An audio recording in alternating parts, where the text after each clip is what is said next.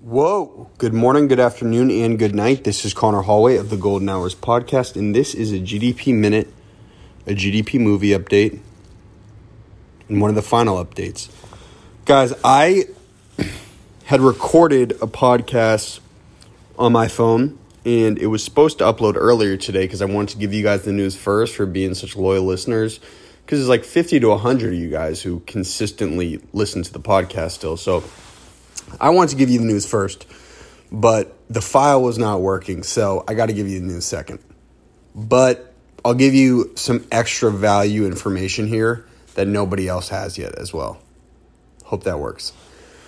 Now, listen, the movie is releasing on Tuesday, October 19th. Boom! Boom!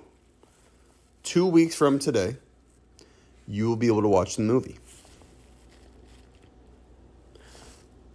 We signed a distribution deal with an app and streaming service called Showcase Now.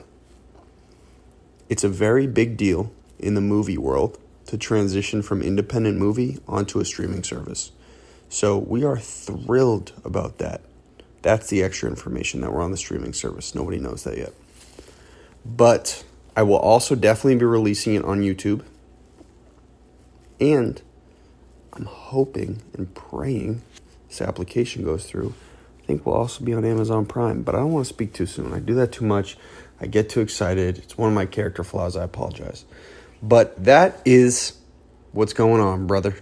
Tuesday, October 19th, two weeks from today, you will be able to see the movie that I've been nonstop talking about now for a year. Let's get it. Let's go sit back, toss it up on that TV, smoke a little bit of that boofy, drink a little bit of that henny, and enjoy it. That's all I pray for, man. I just want you to enjoy it.